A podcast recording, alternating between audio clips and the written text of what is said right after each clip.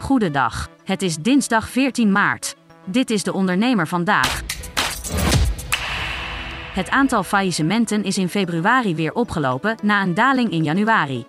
In februari werden volgens het CBS 49 bedrijven meer failliet verklaard dan in januari. Dat is een stijging van 21% Dat meldt het Centraal Bureau voor de Statistiek. Relatief gezien werden er in februari de meeste faillissementen uitgesproken in de horeca. Het aantal faillissementen bleef ondanks de toename laag vergeleken met de periode voor het uitbreken van corona. Biologische producten liggen voor een te hoge prijs in de schappen vergeleken met niet duurzaam geproduceerd eten en drinken.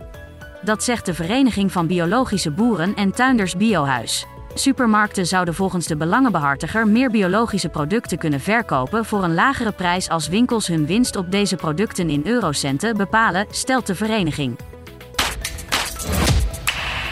Politiek gevoelige onderwerpen als stikstof houden Nederland in hun greep op weg naar de provinciale statenverkiezingen. Voortgang op onder meer dit dossier is uiterst moeizaam, maar moet de komende maanden wel worden geboekt.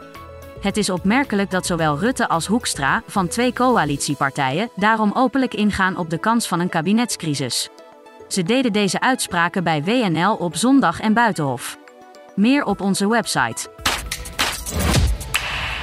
Sportschoolketen Basic Fit rekent ondanks hogere prijzen op verdere klantengroei. Om de stijgende kosten de baas te blijven, heeft het Nederlandse bedrijf zijn tarievenmodel afgelopen jaar en begin dit jaar al bijgesteld. Toch lukte het om meer mensen te verleiden om een abonnement voor de sportschool te nemen.